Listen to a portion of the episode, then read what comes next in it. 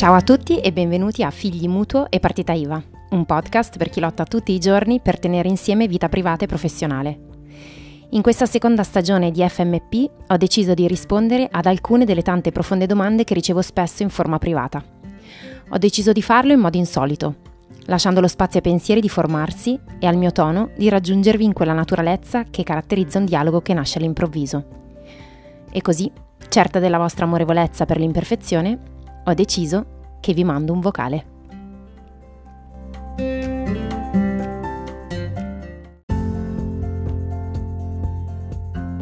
Anche oggi unisco due domande che di fatto dicono un po' la stessa cosa mm, nel, nella, nella, nella loro risposta.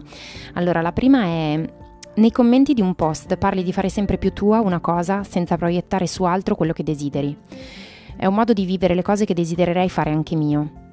Se hai tempo e voglia potresti spiegare meglio cosa intendi e come questo si applica agli aspetti che non si possono cambiare?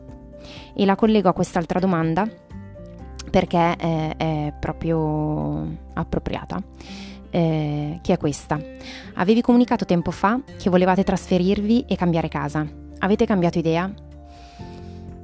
Collego queste due domande perché appunto hanno, parlano di, eh, del fatto di desiderare altro, ma ehm, di non avere quell'altro in quel momento ehm, o di non poterselo permettere o di non poterlo raggiungere. Non abbiamo assolutamente cambiato idea in merito al cambiare casa, la casa è ancora in vendita, eh, ma il lockdown non ha aiutato e forse, forse, forse l'agenzia è da cambiare.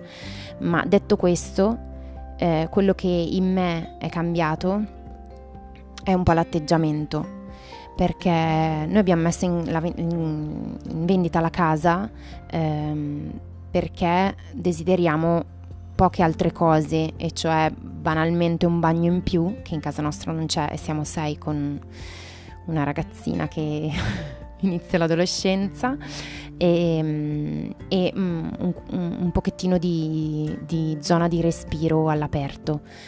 Queste due cose sono le, le due cose che mancano a casa nostra.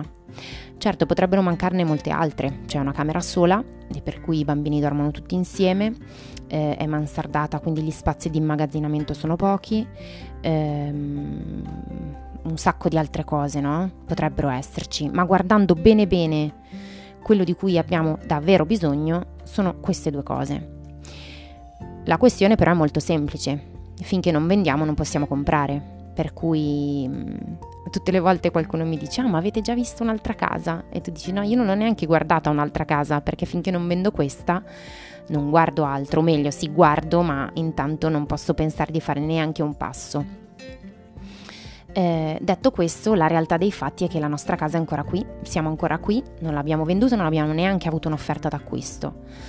E davanti a questo potrebbe esserci ehm, un atteggiamento che secondo me è classico, cioè dire un po' anche che sfiga, cioè ci tocca stare qua stretti, no? E potrebbe anche voler dire, voler dire lamentarci spesso di questo.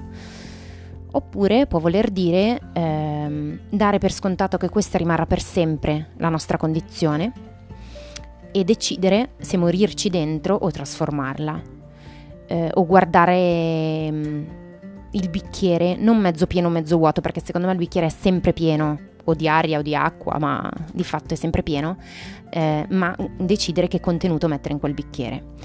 Eh, nel nostro caso, per esempio, ha voluto dire decidere di fare alcuni lavori in casa, eh, che sono stati una finestra mm, dal, che, dalla sala da sul terrazzino per avere un pochettino più di aria, di sensazione di ampiezza eh, è stato mm, mm, diciamo trasformare il garage in una zona gioco per i bambini che, dove zona gioco non è che ci sono dentro i gonfiabili, semplicemente gli abbiamo messo dei tavoli dove poter giocare con Lego, avere le bici a disposizione, poter andare a giocare a carte, eccetera.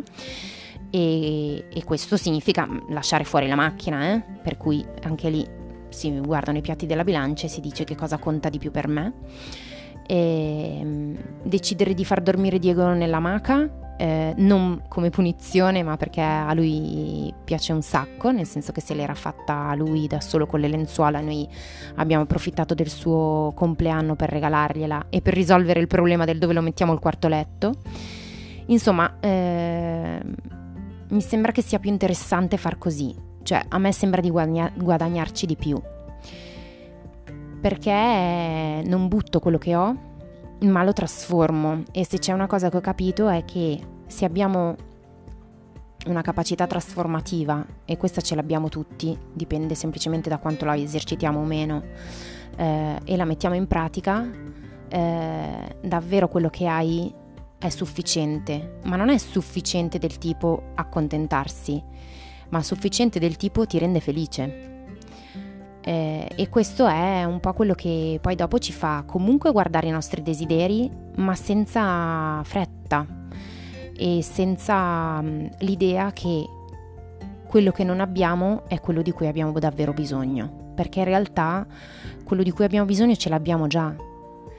Il desiderio serve semplicemente a capire se fare un passo oltre o un passo diverso. Per cui mh, davanti all'evidenza che gli spazi sono stretti non è che smettiamo di desiderare un'altra casa o un altro spazio.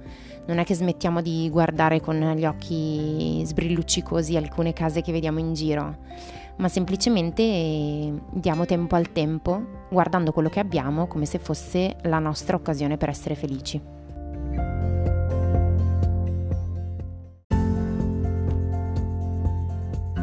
Grazie per aver ascoltato FMP.